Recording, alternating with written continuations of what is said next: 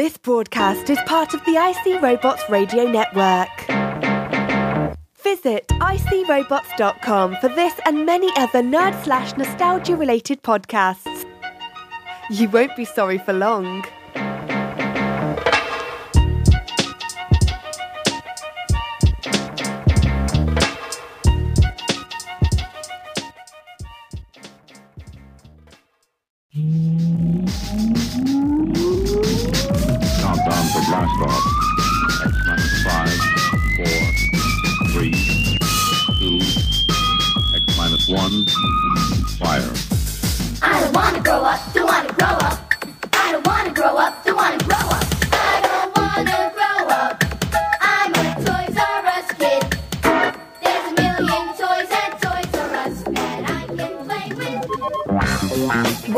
The Toys R Us Report, recorded live on Jupiter's third largest moon, Callisto.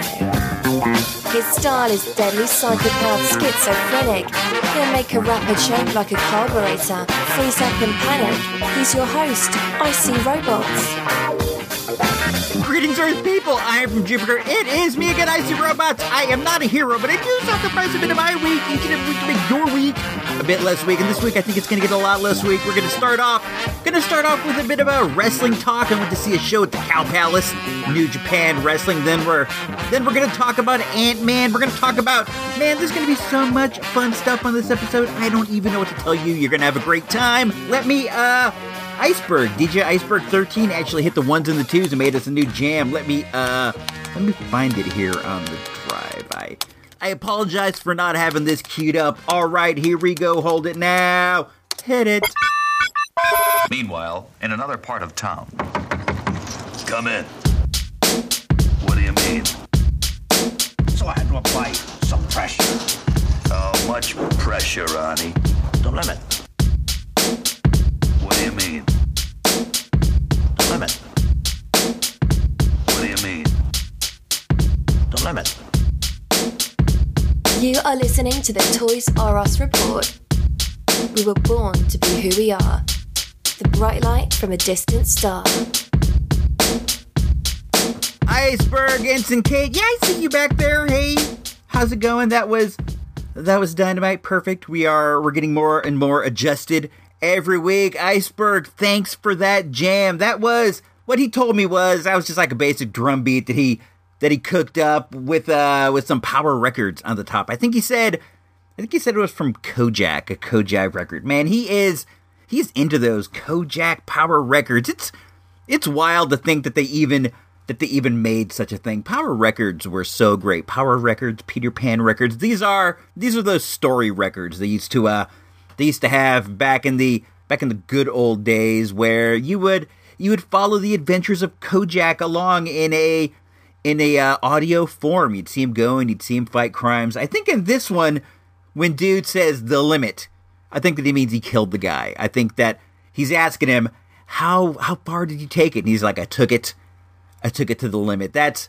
that's sad. Maybe that means he didn't kill him. Maybe he only took it to the limit, not to the limit and beyond. I don't know. Either way, either way, it's wild. I can't even imagine something like this being produced nowadays. Imagine like imagine a kid's record based off like off like CSI, and you have like the adventures of like Dave Caruso, and he's he's talking about what went on. Was he in CSI? I don't even know. Was it CSI Miami?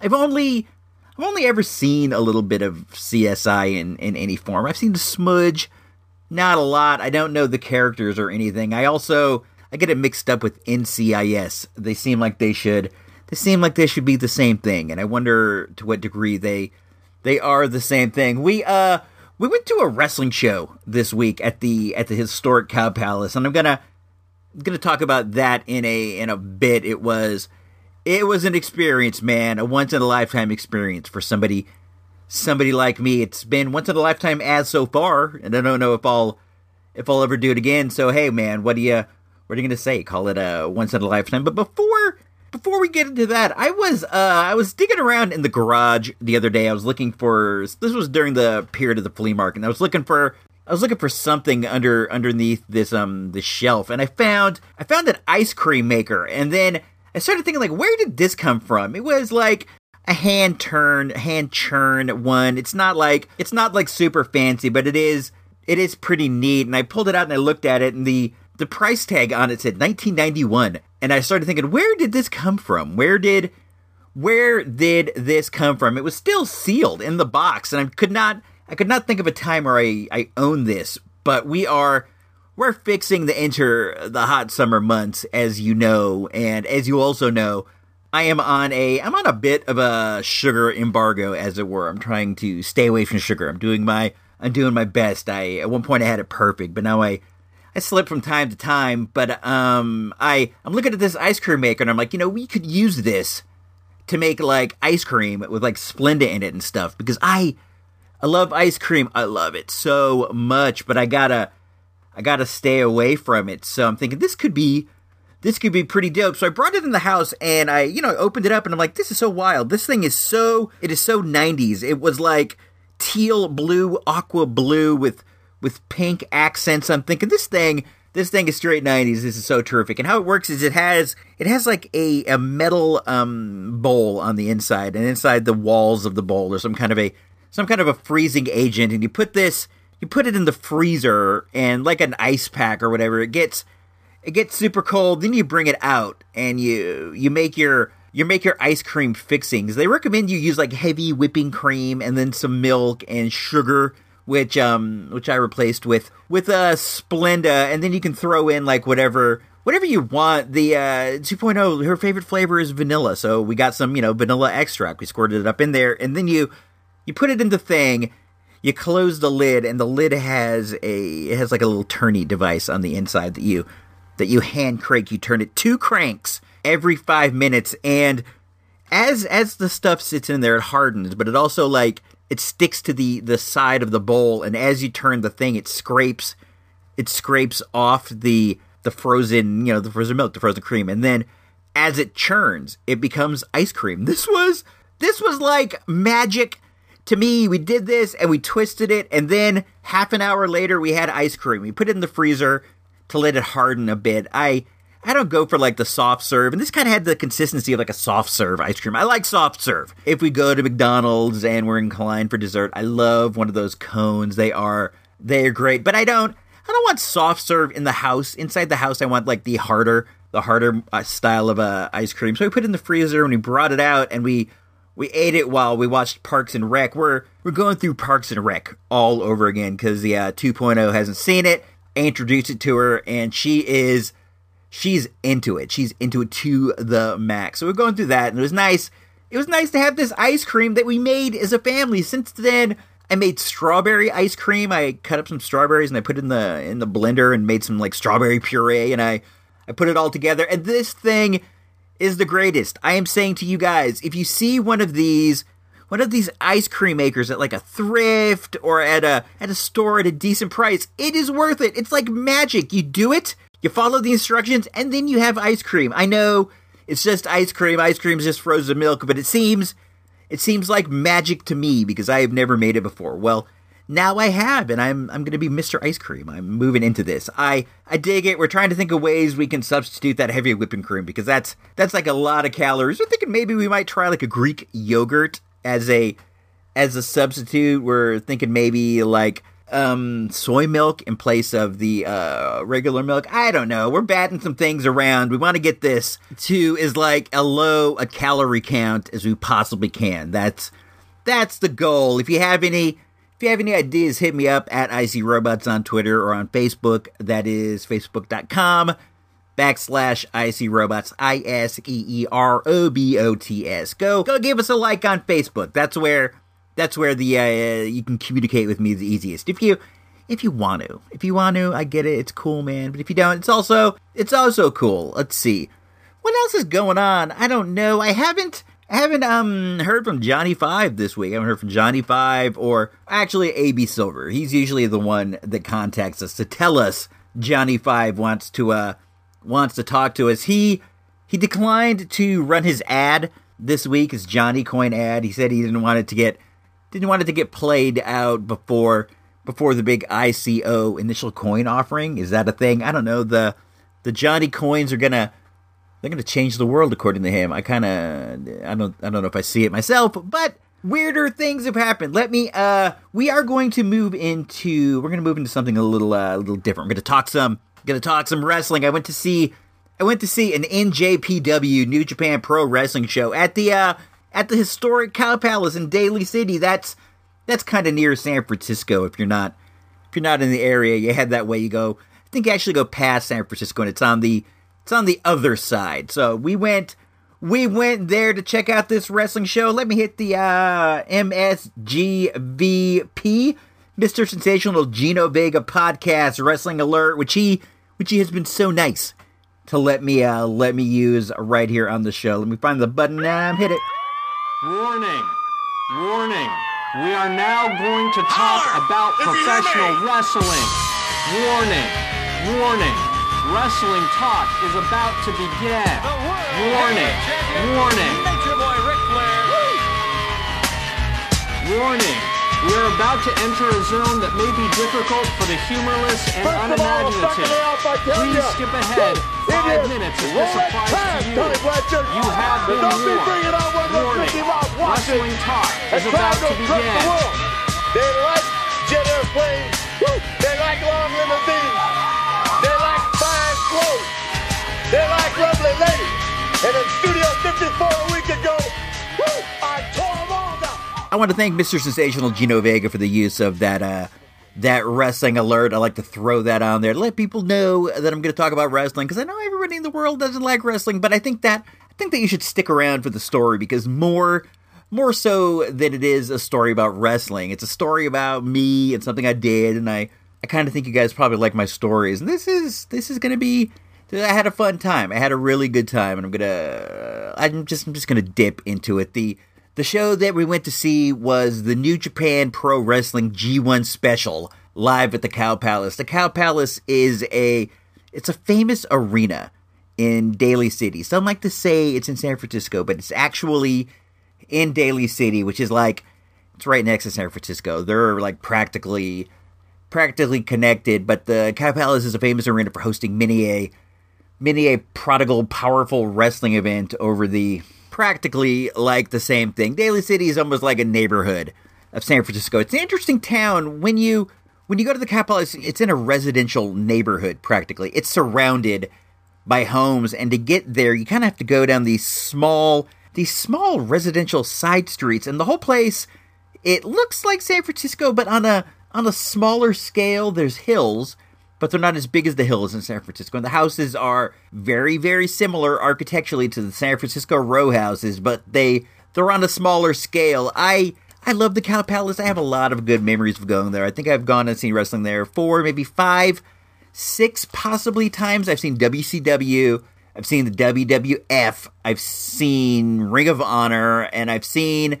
I think that's it. Well, now now I've seen New Japan Pro Wrestling. I I enjoy the Cow Palace. It has a really really great old school vibe to it. It's gray and made of concrete, and it has the words Cow Palace emblazoned with this just completely retro font. I love this building. Go right now and just Google the Cow Palace to see this see this facade. It screams out old, and I love it. I think it's great. Inside, it's a it's maybe 13,000 I think is the occupancy and the place is you can feel the vibes of all the wrestling shows and all the boxing matches and all the rodeos and all the things that have happened here. The Beatles have played here, the Rolling Stones have played here. Hulk Hogan has dropped the leg on Mr. Perfect here. So many great things have happened at the Cow Palace and when you go in you definitely you definitely feel that. You feel that history you feel that atmosphere. It's one of my favorite places to see something. It's it's not so big that even if you're in the last row you don't have a bad view. The place slopes up drastically. So even even the last row is almost like overhanging the ring. It's great. I love it there. We had i think we were in the third section. The first section that was elevated was our locale. We had a nice, nice seat on the row. I could see everything, maybe better than any wrestling show I've gone to that was that was on a big scale, not like indie shows, but like on on a big major league scale. This was this was the best view I've ever had. It was it was terrific. New Japan, as you can probably tell from their from their name, is a Japanese company. They've recently they've recently kind of like started dipping their toe into running shows in the United States. I think this is their I think it's the third. I think they did two in Long Beach and now this one, but it may it may be like more than that, but I am not sure. I only I only really follow New Japan on a like a superficial level. I hear people talk about it on wrestling pods, and from time to time, I'll I'll watch it on AXS. AXS, the cable channel, has them on. I believe it's Friday, and they have run a few of their bigger shows, and I'll I'll watch that. But my knowledge of what's going on is really it's really only on a superficial level. I don't know like the in depth storylines. I really only know I really only know the top guys, the big the big stars like a Kazuchika Okada or a Kenny Omega or the Young Bucks or Hiromu or the the guys who are really spectacular, Zack Sabre, Will Ospreay. I hope that hope that you know at least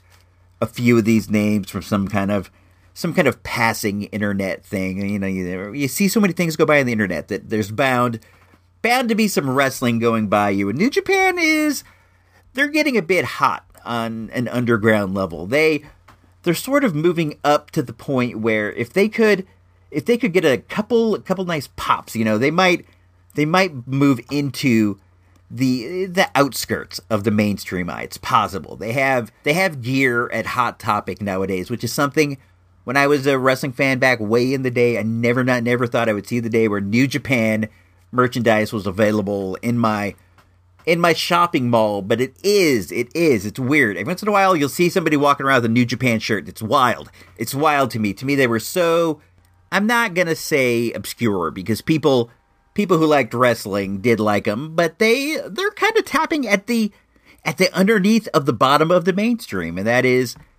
That's interesting to me. I was really looking forward to this for a long while. I knew I knew a few other fools who were going. Um, Gino Vega was going my man Chris from the comic store was going, and I I was kind of thinking it might be cool to try to catch up with some of these dudes in the in the parking lot before the show. I was going to wait till I got there and then hit them up, but we we got stuck on the side streets in like the biggest traffic jam, and we we barely made it to the show at all. So I wasn't able to I wasn't able to hit up any of those fools, which was which is a bummer. I I was messaging a bit with Gino Vega during during the show, and I messaged Chris a little bit. I, I was curious where they were they were sitting. They were more to near the ring than we were. Let's say they had they sprung for the nice seats, and I I dig that. But they were also they were each one. They were going with their bros, but I was going with going with the fam. So instead of being one, I was in fact three. Yes,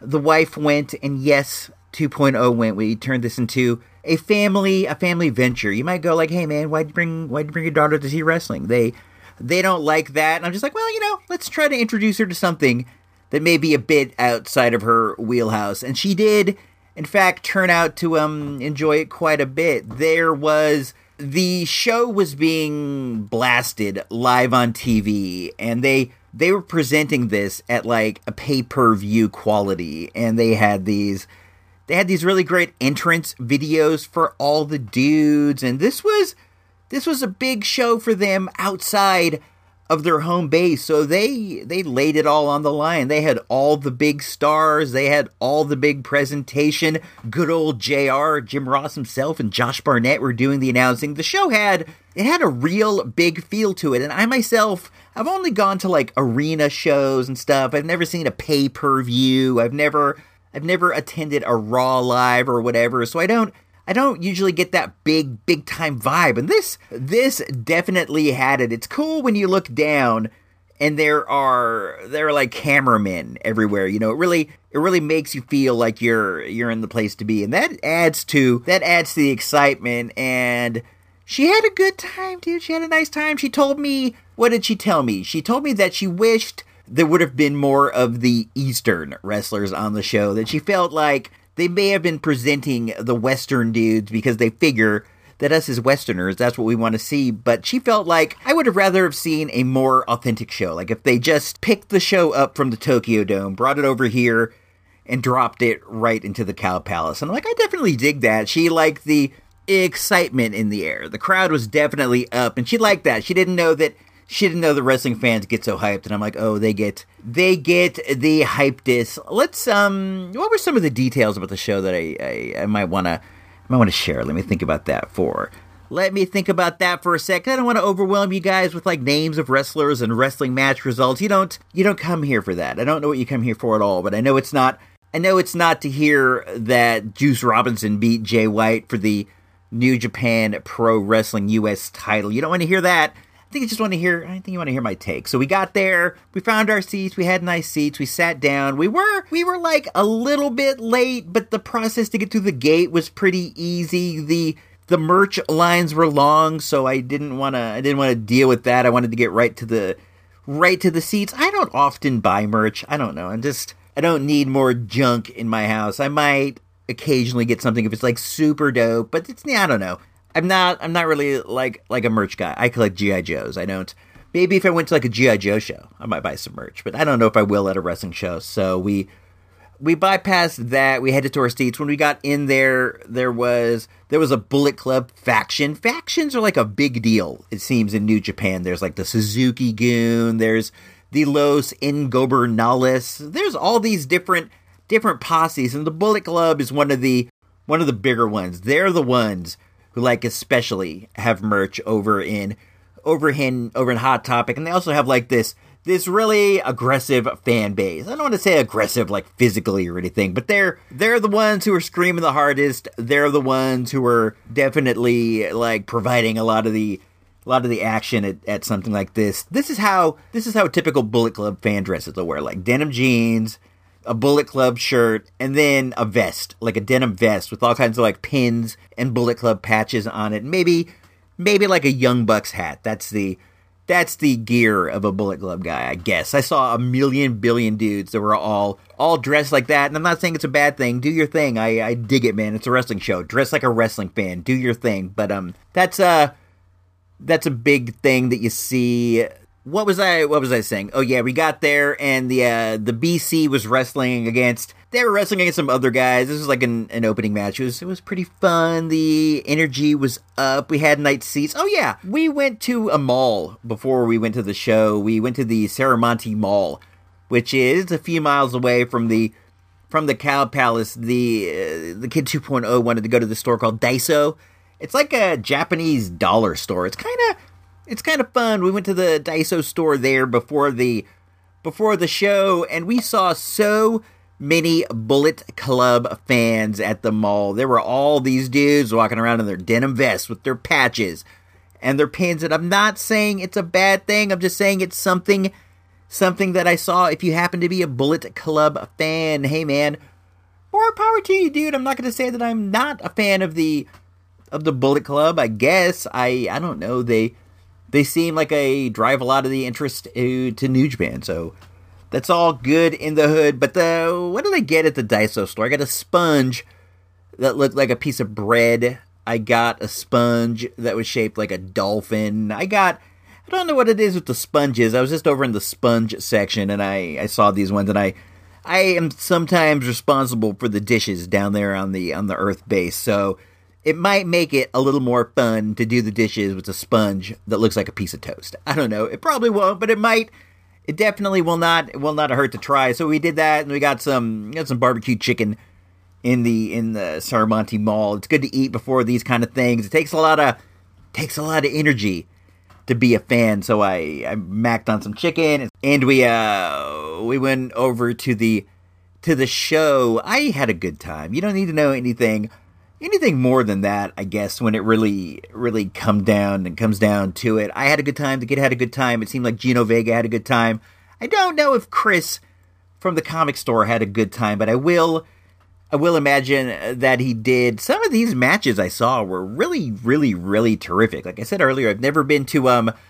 I've never been to a high profile show like this before. Usually, I'll go to like these non televised arena shows. And while the wrestlers are out there working hard, they're not working to the level they are if something's being shown on TV. These guys were they were killing themselves. There was this one match between this guy named Hiromu and this guy from Mexico named Dragon Lee. I think Dragon Lee is actually the Mexican lightweight champion. He was facing the Japanese light heavyweight champion in a champion versus champion bout, and they they tore it up. There were so many flips. They were jumping out of the ring. They were doing all kinds of.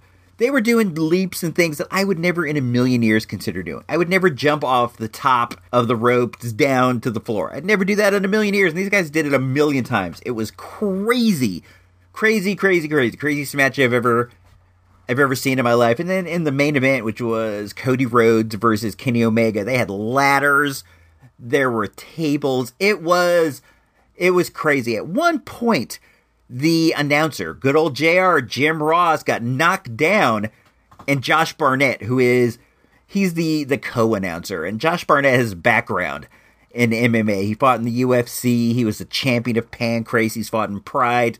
Dude is as legitimately as tough as they come, and his his cohort is JR. When JR got knocked down, he got into the ring and he's like, I'm gonna beat somebody up. I was just I was flabbergasted. I was tickled pink. I never thought I'd get to see Josh Barnett run in the ring and threaten um, Jay White, but he did. This is this is another guy that our dude Gino Vega really likes. This dude named Switchblade Jay White. I think he's from New Zealand. He's from New Zealand or Australia. I kind of think he's New Zealand, but this guy, this guy has a gimmick, I guess, that he's gonna stab you with a knife, and he has he has pants that look like bandages. I don't know what it is, but um, Gino Vega's nuts for this dude, and when um Josh Barnett ran up and threatened him, I'm like, this is crazy. I can't believe it. I had I had a really good time. I was exhausted by the by the end though. It's um it gets hot in there, man. Uh old arenas have a lot when it comes to atmosphere, but they lack in amenities and it was hot in there after a while, especially because the place was full of wrestling fans who were jumping up and down, freaking out, having a good time. I did I did eventually go and try to get some merch. I wanted to pick up a shirt for the wife. They had this one shirt that was it was like Golden State Warriors colors. It was Golden State Warriors blue with the yellow lion head, New Japan lion head logo, and then on the back it said NJPW 74. Like it was like it was a jersey shirt. I wanted to get that, but they by the time I got there, they only had triple and quadruple X, which is that's a pretty big shirt. Um, they didn't have any of the the smaller lady sizes. What am I going to do? I, I did my best. I did, in fact, do my best because I went to not just this booth, but the other booth, and they had one. They had none at either. So, what are you going to do? I got a pretzel. Actually, got bought two pretzels. One for the wife, one for the kid. We ate those. We had some popcorn. I had lemonade, and overall, I had an amazing time. It was a hoot and a half. If New Japan Pro Wrestling, for whatever reason, comes near where you are, I cannot recommend it high enough. It was a super fun time, even though I didn't get to see Gino Vega, even though I didn't get to see my man Chris from the comic store, I did get to see some great wrestling, and in the end, that's way more important than that. So let's uh let's go into at the movies where into which we are gonna talk about Ant Man. Oh my goodness, that's fine. Cow Palace. You can go to the men's room in the Cow Palace. That's a wonderful name in San Francisco because the Cow Palace is someplace that I would be proud to call my home. Uh, Cow Palace is someplace that I'd be proud to bring my gal. because obviously, if you live in San Francisco and you are going out with gals, obviously they belong in the Cow Palace. I saw one, the only thing she was missing was antlers. She would have been in season, Jack. In a moment, at the movies without Ebert, Siskel, or even that Drew Roper, but you've got icy robots, so that's something, right? We unleashed something powerful. We have to stop her. If you want to do something right, you make a list. One, we have to team up. Two, we're gonna have to fight Ghost. Three, we're gonna track down Ghost. That seems like should be part of two. 2A. Watch this. Oh, also, we have to save the world. That's major. We can't forget that.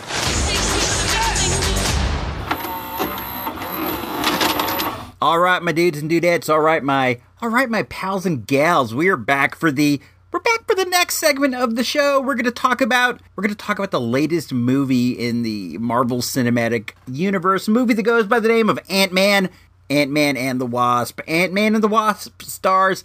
It's kind of hard to say Ant-Man and the Wasp. Ant-Man and the Wasp stars Evangeline Lilly, who you might know, you might know her as Kate. Kate from Lost and also Paul Rudd, who you who you might know from Ant-Man. He was the dude who was Ant-Man in the first movie. You also got Michael Douglas returning. You got Michelle Michelle Pfeiffer. You got Michael Pena. It's it's pretty cool. I I had a good time with this. This one, this one seems to be taking place around the same time as around the same time as Infinity Wars. Maybe maybe like a little bit before, but in that in that same neighborhood. It's not it's not like a prequel and it's not like what happens after the events of Infinity War. It it leads into it and toward the end you see you get the feeling something might be going on if you if you stick around and watch the extra scene. I don't I don't want to ruin anything. It's fun. You definitely want to check it out. The the extra scene. I mean, I often sometimes I leave if the movie's super long. I'll take off and I don't watch the post credit scene. I'll just like they seem to go up on YouTube like almost instantaneously. So if I don't feel like staying around, I'll I'll do that. But this movie was it was like a joyful, fun little thing. So I said, eh, let's uh let's do it. And sometimes it feels like the the post credit scenes are like deep and deep into the credits. This one this one came pretty quick before I could before I could change my mind. That's that's happened too. I'll be sitting there waiting for the post credit scene and then I'm trying to grab my notes. If you hear me me rustling around a bit, I'll I'll try to wait for the for the post credit scene, but in in the time it takes to get there, I'll just go, eh, I'm just gonna go. That has happened. This has happened a few times in the past. We went to see this on Monday afternoon. Usually we'll see these Saturday or Sunday, but the wrestling show happened and then it was it was just a busy weekend. There were so many things going on that we had to we had to push it back to Monday that messed up messed up the recording schedule and everything. So that's why that's why you're getting it this week instead of instead of last week, like I promised. You get what you get and you don't throw a fit. I they used to say that to 2.0 in kindergarten, and I found that to be like such a such a way to carry yourself through life. You get what you get. Don't throw a fit. Don't worry about what other people are getting. Don't worry that you didn't get enough. You get what you get.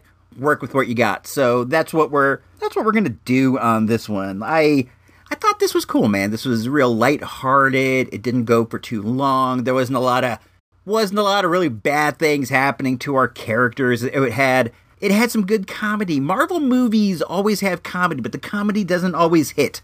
Recently, Thor, the last Thor, Thor Ragnarok, the comedy the comedy totally hit. That was that was the one that was directed by my dude Taika Waititi. Taika Waititi. Taika Waititi. I want to get that right. I like to I like to try to get people's names right. It seems like it seems like the respectable thing to do. The the comedy in this hit really well. There are a lot of there's a lot of super duper funny scenes. It wasn't quite as good as wasn't as good as Thor Ragnarok in the comedy department, but it it definitely held its own. I I got some good I got some good giggles out of this. Let's see. What was what was the basic plot in the in the first movie you find out that the the original Wasp, Janet Van Dyne, who was played by Michelle Pfeiffer, has been lost.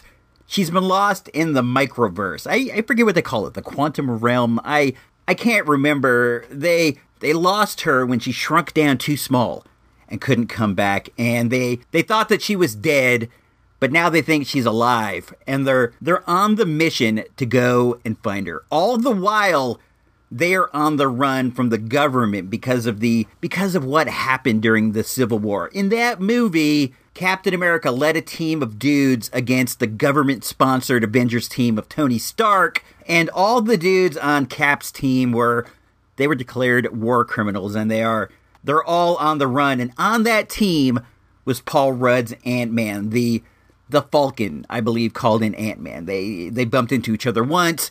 Cap asked if he knew any dudes and he's like, "Yeah, I know a dude." And there you have it, Ant-Man's on the team, but uh everything went bad. They broke Sokovia Accords, and now they now they're living life as war criminals on the run. And this is this is kind of something that I, I, I kind of had a quibble with. It's not even it's not even worth a quibble in a world where people can shrink down smaller than atoms. Why quibble with anything?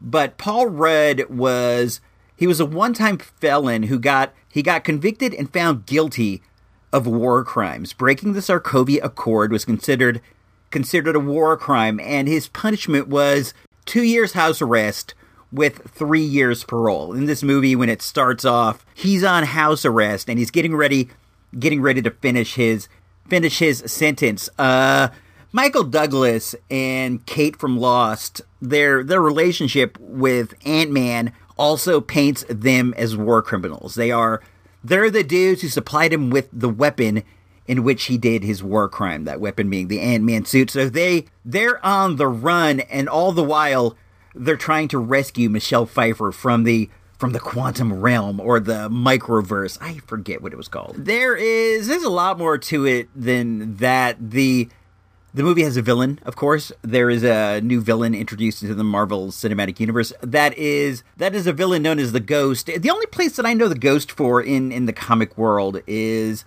during Bendis's run of the New Avengers, and in this in this storyline, Norman Osborn has managed to move up the government and is now in charge of Shield, which he has, which we he has renamed Hammer. And while in charge of Hammer, he wants to get his hands on Tony Stark's armor. So, so he calls in this dude, the Ghost, who can he can break through any kind of security system. He can just like phase through walls, and he brought in this guy Ghost to go inside there and open the door from the inside so that he can he can have his way with these with these armors. And one of the things I remember, I'm trying to do this just like straight from memory. One of the things I remember about that about that little tale of the ghost is that I think it was Victoria Hand who was Norman Osborn's assistant. I think she I think she made some kind of a comment about how the ghost was the ghost was creepy and had some kind of an odd odor. That is, that's my only time remember seeing this character in the comics. In this, they've sort of flipped the script, and the ghost is the ghost is played by a gal. I don't think I don't think things like that even matter. As long as they as long as they get somebody who's really cool to fill the role, that's all that's all they care about. And they got um they got a really cool actress to uh take over the lead the lead of the ghost, and this uh, this gal goes by the name of Hannah John Kamen. And in in checking her credits, I saw that she has been in Star Wars. She was in Star Wars Force Awakens. She played she played a First Order officer, and she was also she was also in Game of Thrones. I I watch Game of Thrones. I've seen every episode, but I'm not I'm not a Game of Thrones scholar, so I don't know I don't know who she was on the show. But I liked her. I liked her as a ghost. She has kind of an interesting look. She I don't know. There, there's something, something just creepy, creepy about her, and she has like this, this eerie coolness that uh that played well into the into the character. I dug her a lot. Also, also Morpheus is in this. He plays uh Bill Foster, who is Marvel's Goliath. So you get you get two new characters that you've never that you've never seen before. Goliath and the Ghost. Two to G and G's, which is you know that's always fun. It's fun to see somebody somebody uh, somebody new. I was I was really looking forward to this from the jump. I am I'm a big fan of Evangeline Lilly. I used to watch Lost like religiously, and Kate was like Kate was like my favorite character. I've always thought that she had a lot of potential as like an action actress. She has she has like this seriousness about her, like this this quiet seriousness and this this sadness, and she seems like I don't know, you know, she's like really fit, so I think she should be good at like throwing side kicks and drop kicks and punches in the face. I've always I've always wanted her to have this career as an action actress. So when I when I found out she was she was really going to get into it as the Wasp, I was I was thinking that was going to be pretty cool, and it was. It was pretty cool. She brought a lot to this movie. Her her seriousness playing against Paul Rudd's silliness, sillinessness, silliness. I I don't know his his silliness. That's what that's what I actually meant to say. Her seriousness next to his silliness was it was a nice little little contrast, and you got a you got a great performance in this one out of Michael Pena. Michael Pena is he is Paul Rudd's friend and business associate. They they run a they run a security security company together. He he's a funny actor. This guy Michael Pena is super talented. I'd like to I'd like to see some good things in his future. I, I dig this guy. Let's uh let's play a quick clip. It's uh it's Michael Pena having Michael Douglas and Kate over at his office. He has some has some Entenmann's cakes. It's it's kind of fun. Let's uh we'll be right back. Wow, Dr. Pym. Like, like who would have thought that once again, in your hour of need, that, that you would turn to us, you know? Not me. Hmm. Help yourself. Hey, what's up with the fancy pastry? We gotta keep the food budget down. Well, what are we supposed to have for breakfast? The oatmeal packets. Oatmeal packets. It's insult. Why is it an insult? Because it tastes like sand. You know why? It's because it's organic. No, That's it's why. not organic. It's You sand. know It's the what? most You put- important meal you of the can- day. You know what? You can get creative with it. Break teeth. I'll put a little brown sugar on it. You put some cinnamon. Put a little honey. You- whatever. guys, No, you guys, don't. You guys, don't. guys, guys, guys, come on, man. We got bigger fish to fry. Is that my desk? Yeah. What? Why do I have such a small desk? Well, because you weren't there when we were choosing desks. You snooze, you lose. Well, I was under house arrest. Yeah. You know what? This isn't even a desk. This is garbage. You found this outside amongst garbage. I got it at a rummage sale. So you save money on my desk? Guys! Hope, please. We need to focus, all right? We gotta find that lab already. Jeez. I like that. My dude, my dude is telling him to eat oatmeal, much like I do every single day. Oatmeal, three slices of turkey bacon, the the organic kind. You really can spice it up and make it good. You gotta you gotta put like a little a little dab of Splenda to sweeten it up, and then then I use some raisins, which also have they like have their own you know natural sweetness. What you're what you're looking to avoid is added sugars. Fruits and things have they have sugars and whatever, and they're not they're not as bad as like the the corn syrup that you would get in an Entenmann's cake. He's he's looking out for his dudes. He's the boss. He has to pay their their insurance and stuff. So he wants to make sure they wants to make sure they stay all right. He's doing what he can to promote wellness, and that's that's always a good thing. And I I just dig it. I think that he's I think he's a really funny guy. Michael Pena has he has this this one amazing scene where he recaps everything that happened. In the first movie, he has a very similar recap scene and they they went back to it again in this one because because it's hilarious. It's awesome. He has he has Morrissey jokes. There are there are numerous Morrissey jokes in this movie which that absolutely blew my wig back. I'm not even kidding. My wig my wig flapped back because I was because I was laughing so hard at these these Morrissey references that kept popping up. You don't know who Morrissey is. I I kind of think you probably do. Morrissey was the lead singer for the Smiths. He's known for his he's known for his melancholy melancholy ballads. He there's just something about this dude. He he I can't even I can't even like put I can't even put into words what it is that Morrissey does with his with his songs. He kind of mopes his way through tunes in this in this really relatable way.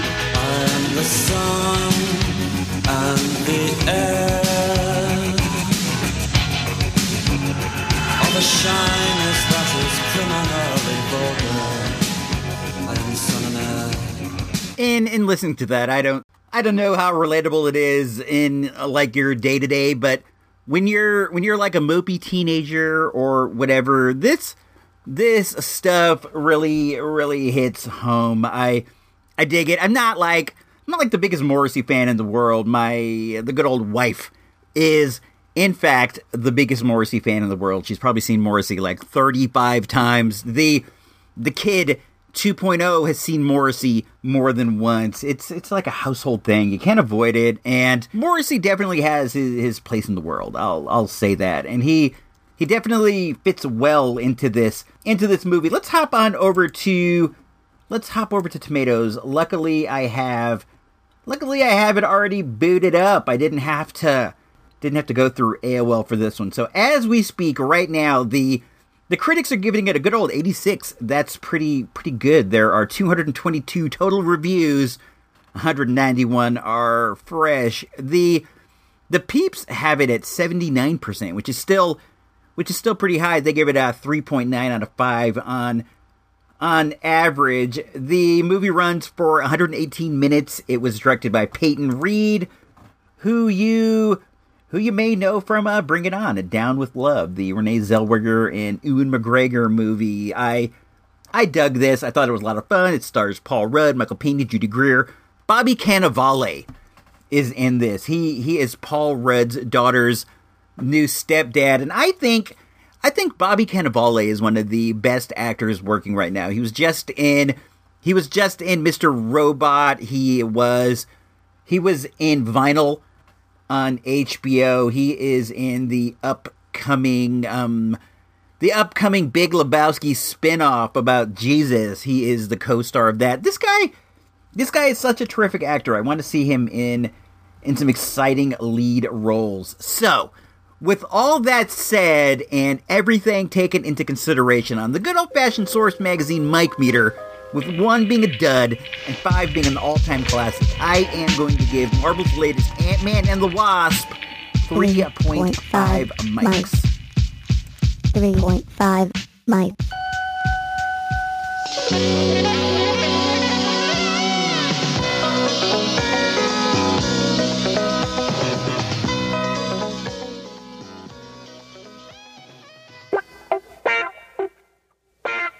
Drop by supportthereport.com and consider becoming a show patron for as low as a measly dollar a month. It's the right thing to do.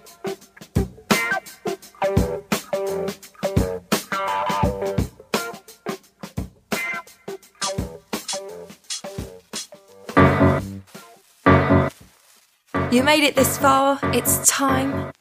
The final segment. The iSeeRobots Radio pop culture slash toy news slash other boring stuff informational moment. All right, my dudes, we are back for we're back for the final segment of the show. Kate, that was that was awesome. Instant Kate, I, I appreciate the the unique spin that you are putting on these on these sacred words that have been spoken so many so many times in the past. This is this is the final segment of the show. This is the one in which I talk about like things I bought for the most part, things I things I used to see over at the the Toys R Us, which no word on any kind of Toys R Us news this week, but we did we did get some interesting toy news from Mego. This came out at the Mego meet that they were going to be they were going to be relaunching the company. Yes, indeedy, Mego is back. It's it's amazing. And then once again this week, the Mego Museum came out with came out with some great news. They had some actual pictures of some of the some of the figures that Mego is going to be coming out with. I I recall seeing a I Dream of Jeannie set, like a two set with Jeannie and Major. What's his name? They they got a Harley Quinn, and after after what like forty plus years of waiting, they are coming out with they're coming out with the Mr. Sulu from Star Trek that we've all waited so long to see. When they when they launched the Mego Star Trek line back in the back in the olden days, they gave you all the bridge officers that you would want, but for whatever reason, there was no Sulu. It was promised in the future, uh, sadly never delivered. Well, I guess they finally did deliver on that promise they made so many years ago because we are going to be getting a Sulu. These are only going to be available at Target, which is I guess that's going to be the way things are now. Whereas something may have been a Toys R Us exclusive at one time, it may now be a may now be a Target exclusive. That's fine. I'm I'm into this. I am for sure going to get that Sulu. I have I have the bridge with all the bridge characters, the Mego Star Trek bridge. I got Kirk, I got Spock, I got Scotty, I got Uhura. I got I got them all. I got Dr. McCoy, I got a Klingon, I got the other alien. I got these all one time in a one time purchase at the flea market. Many, many, many years ago. This is this is to me one of my best flea market purchases ever. It's in it's in the Earth base in a in a place of honor. It's up it's up on a shelf. It's beautiful. I love it. I I don't get too deep into Megos, but if I do see a Mego thing at the flea market, I'll I'll get up on it. I only I only really have the Star Treks. I have a couple a couple apes. I think I have three apes and the Star Trek ones. I don't have any I don't have any superheroes. I have a Captain America body around here somewhere, and I have a set of Spider-Man uh, clothes that I that I got at the flea market. But I I don't I don't get too deep into it. You know, if I find them, I'll buy them if they're cheap. One time I was. This is the one that got away. This was this year. I was at the flea market, the Mojo Sales flea market, and this one guy who uh he has pretty good stuff, and every once in a while he'll put out like a like a toy thing. For the most part, it's like knickknacks and stuff, but he does he does get some toys, and every once in a while he'll pull out like he'll pull out like a gem. He had a he had a complete Fonzie, and Arthur Fonzarelli from Happy Days. You know the guy who's at A, the guy who hit the jukebox. That that cool cat played by Henry Winkler. He had this complete. He only wanted twenty bucks. I asked for it.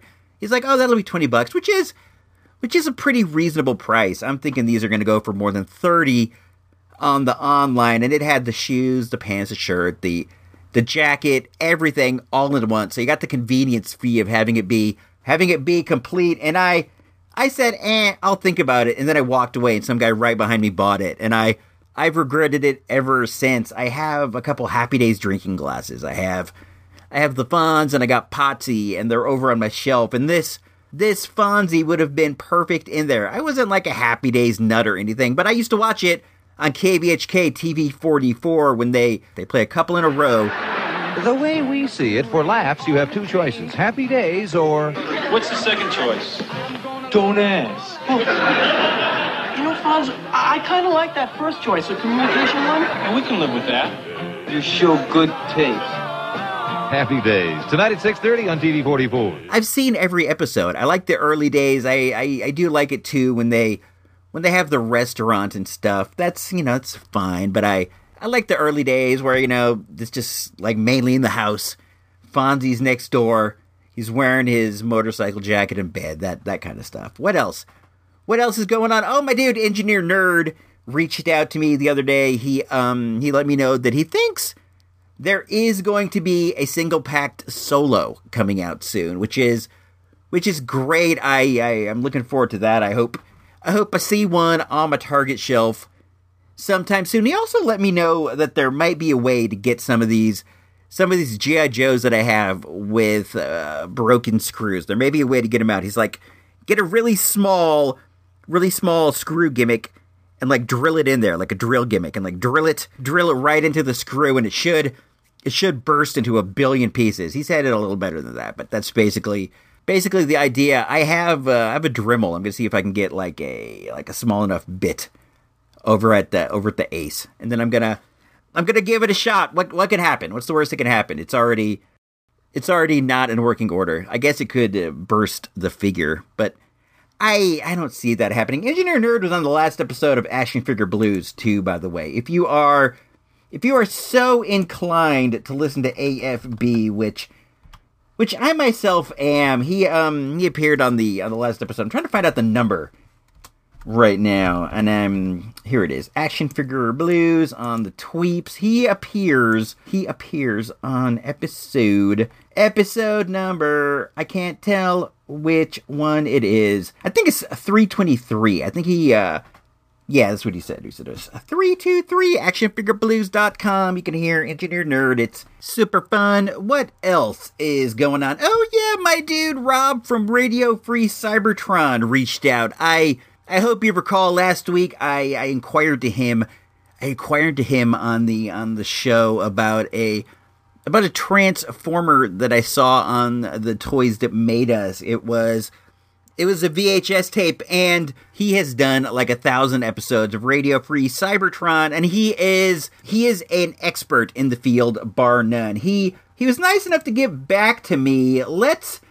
let's see what he said. I want to um I want to get this right. I want to I'm going to read it word per word. He he knew all about this, and he got back to me quickly with with some data. It was uh, pretty awesome. The the details of this. So what we saw on the show was a transformer that was a VHS tape, and I I asked dude, "Hey man, what the flip was that?" And he's like, "Oh, let me let me tell you what it was. It is a Microman micro change toy that never made it to production. So the dude who has it has essentially the only one. And what it was, what it was going to lead to was a a VCR version of Soundwave. Soundwave is like the Walkman, the one that had the little cassettes inside that one like would turn into a panther and all this cool stuff. They were they were going to make another one like it, but it was going to be a VCR and the tapes turned into into deadly robots. I'll tell you right now, man, that would be that would be the greatest transformer of all time. I I implore you, Takara Tomy, I implore you, Hasbro,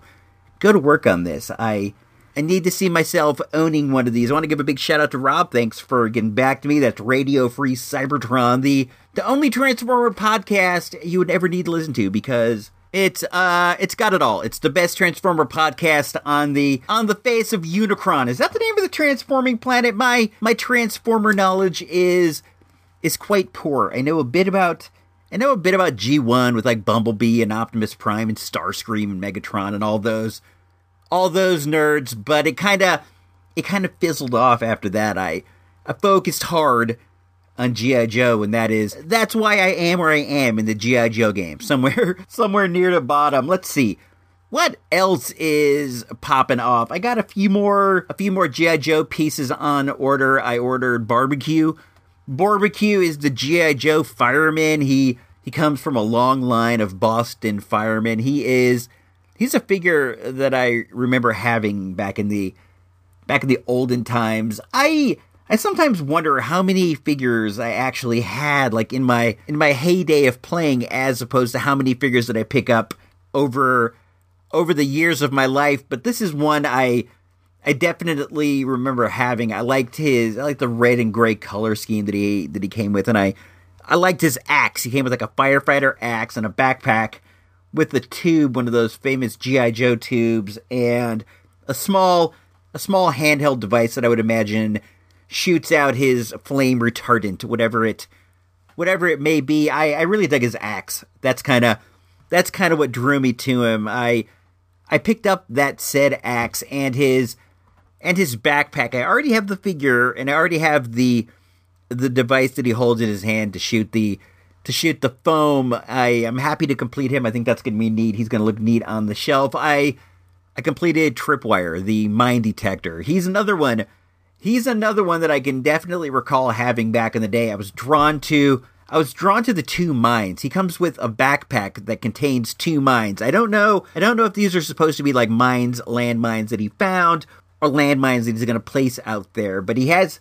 He came with two with him, and I have those. And I I had to order the backpack because I already had the figure, and I already had his metal detecting device. I was I was into this guy. It's weird to think the actual Joes you bought as opposed to the Joes that are remembered very well. I think I've told you before. I found I found Snake Eyes at the bottom of Spring Lake. He wasn't one uh, that I bought, and he's he's like the most popular dude. My brother, my brother had Storm Shadow, as I recall the the G one, the first of the Storm Shadows. That's a that's a beautiful figure, but it hasn't it hasn't aged well. Not in the sense that it doesn't that it doesn't hold up. It hasn't aged well in the sense that the the white ninja suit yellows something awful. The same thing happens to the same things happen to Snow Job, the first GI Joe snow guy. That's a that's another awesome figure. He comes with a backpack that has two skis that come off and attach to his feet, along with two ski poles and a rifle. I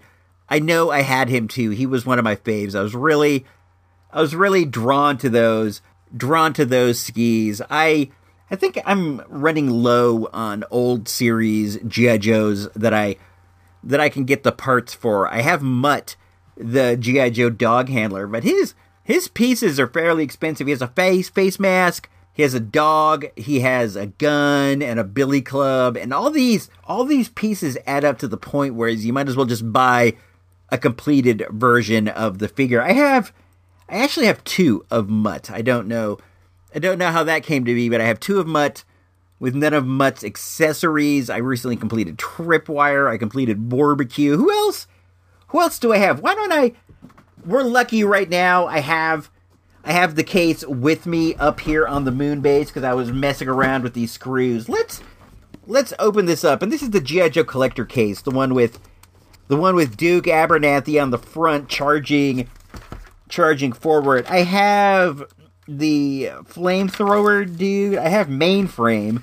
I have mainframe on the card, but I don't have mainframe completed. He only needs a few pieces. I might I might get that. I also have this guy that I like, the the SWAT guy. He's pretty cool. He has like blue camouflage. I like I like blue camouflage. I also got I got Alpine in here. I have I have Crystal Ball, but I already have a completed him. The the rest of the ones that are in this case are kind of they're all kind of late series guys various various dumb vipers of various dumb sorts and i'm not really all that interested in. I think this one is actually Snake Eyes, a blue and black Snake Eyes. I maybe I should complete him. I don't know who this one is either. He he's a Viper of some sort. I'm not sure. I also got Chung Li, Chun Li from Street Fighter.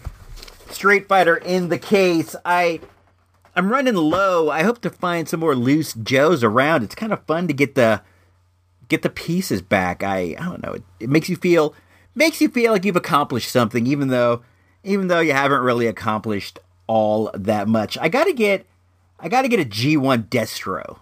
That's one that I don't have. I've noticed in my collection I'm really I'm really heavy on the Joes and light on the Cobras. I got I got a few of the Dreadnoks. I don't have the blonde haired one with the chainsaw, but I have the I have the other two. I ordered the parts for the for the flamethrower Dreadnok, and those should be here any day now and there. Oh, that'll complete him. Then I I gotta get Buzzer. Is that his name? The chainsaw one. I gotta get that guy. He's like the leader of the group. I got all them.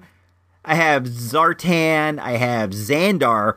I have Zarana, Zartan's sister, on the card, but I don't have her loose. I I gotta get on that. That's not necessarily a pricey figure, so I don't know, man. I'm getting into some minutia of a boring, boring, dumb existence of mine. My my weird, but weird GI Joe obsession. I was actually out in the backyard last time I was on the Earth base taking taking pictures of some of my Joes. I got a I got a pretty good picture of Spirit. Now that he's all complete, he looks cool. Roadblock, Roadblock wasn't as photogenic as as Spirit. I I don't know. I think he looks. I think he looks silly. The action figure, he wears a helmet. In the in the TV show, he never wore a helmet. He, I don't know. It's it's cool, I guess, to have it, but it doesn't it doesn't look cool on him. So, what are you gonna do though? It's it's always nice to have an extra accessory. So. I think I'm gonna get out of here. If you are so inclined, look up iSeeRobots Radio on iTunes and leave us a review. If you do that, I will, I will definitely read it on the air, and I'll, I'll give you a big thanks. Go over to Classic Wrestling Matches and Mags on Facebook. Give them a big thumbs up. Give them a like. Tell them iSeeRobots sent you. This is this is for me. iSeeRobots, Iceberg, Engineer Emily, AB Silver, J5. Next week we may we may have a bit of a shorter show. The summer schedule's getting getting a bit tight down on the down on the Earth base. I only work only work a short shift up here on the the station next week, and then I'm then I'm heading off to vacation down on the down on the Earth base. Some fun in the sun. We'll talk about that next week. So until then, this is me, iSeeRobot, signing off. Episode number one sixty one. Ant Man and the Wasp. Until next time, if you don't know, I know.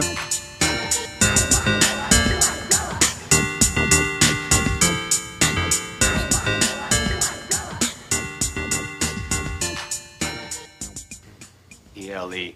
That's right, ELE. What does ELE stand for? Everybody love everybody. Everybody love everybody. Right there up on the wall. This has been an iSeeRobots radio production. iSeeRobots Radio is a listener-supported endeavor. If you like what we do and we make your day a little easier, please consider tossing a few bucks our way to help keep the life support running. All money collected goes to help us prepare for future space pirate attacks. Go on over to supportthereport.com for all the details. Thanks and have a great week. KBHK TV 44, San Francisco, Oakland, San Jose, Bay Area Cable 12.